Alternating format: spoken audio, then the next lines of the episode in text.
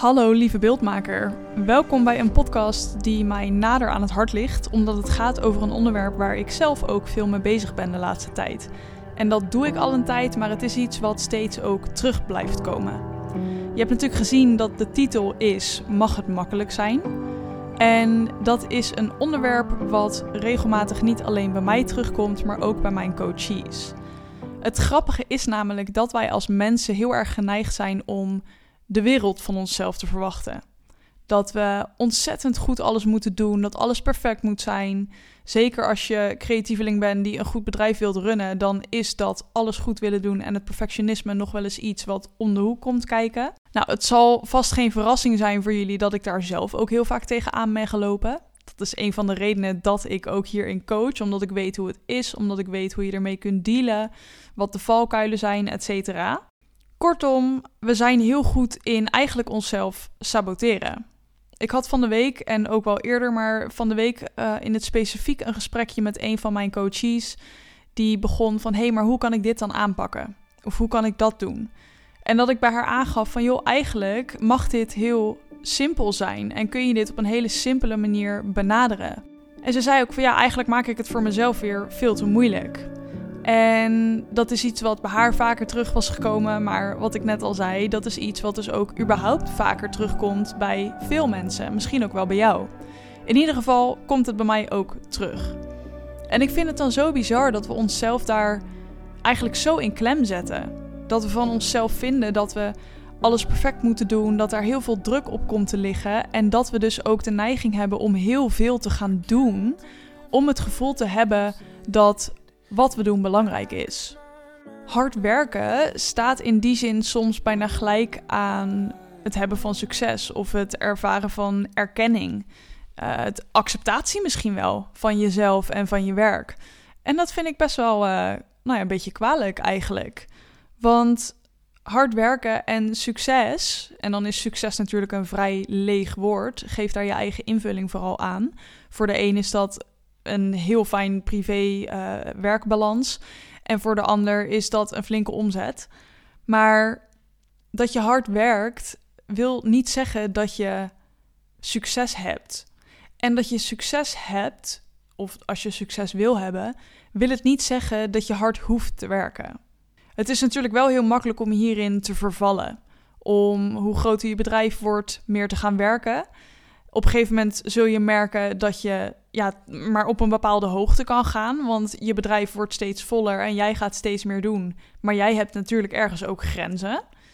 En als je dan blijft in die mindset van ja, ik moet hard werken om succes te kunnen hebben. Of ik moet hard werken om het gevoel te hebben dat ik ertoe doe. Dan gaat er iets niet helemaal goed en hou je jezelf eigenlijk ontzettend tegen. Het is het einde van het trouwseizoen. Dus voor jou is dat wellicht ook aan de gang. Hè? Ik weet niet of je in het trouwseizoen zit in de zin van of jij bruiloften vastlegt. Maar als je dat doet, dan kan ik me voorstellen dat je redelijk aan het einde van je Latijn bent op dit moment. Want er is gewoon veel geweest. Er zijn natuurlijk veel bruiloften ook verplaatst van de afgelopen twee jaar naar dit seizoen.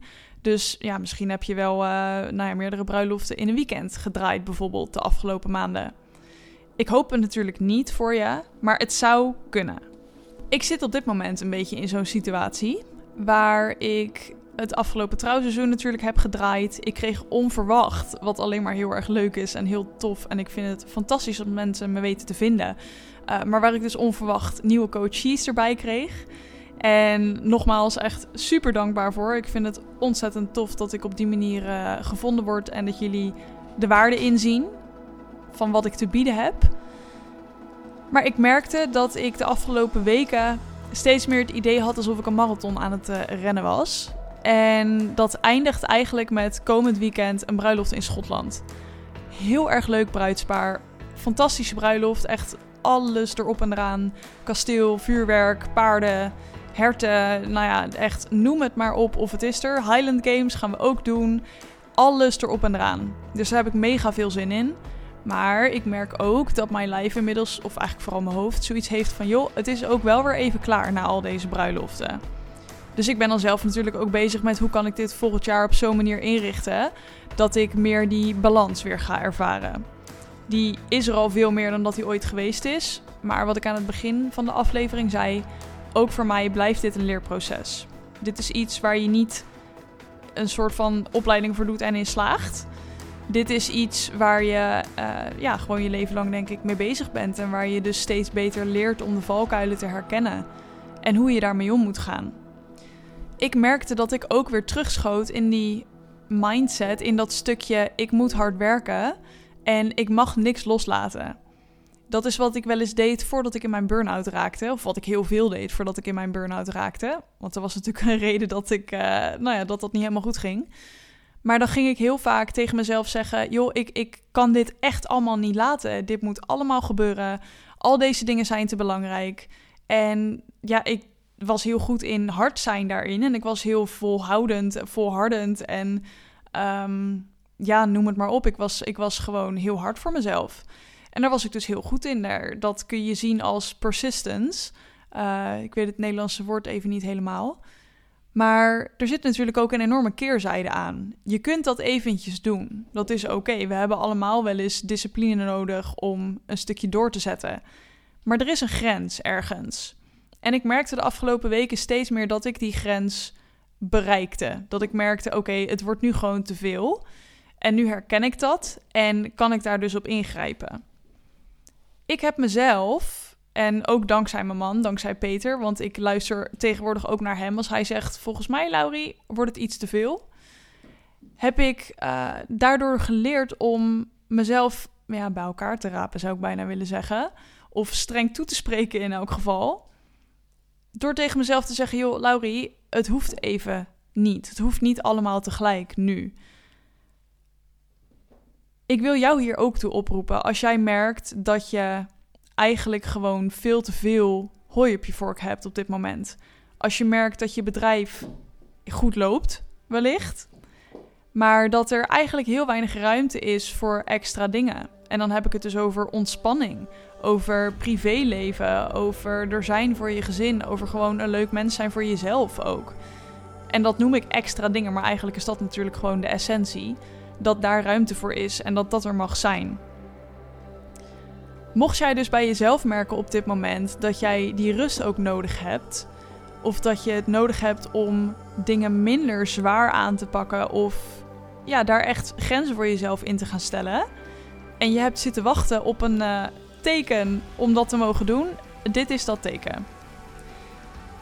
Ik kan me voorstellen dat je denkt, joh, maar mijn werk is te belangrijk. Hè, wat ik eerder eigenlijk ook dacht.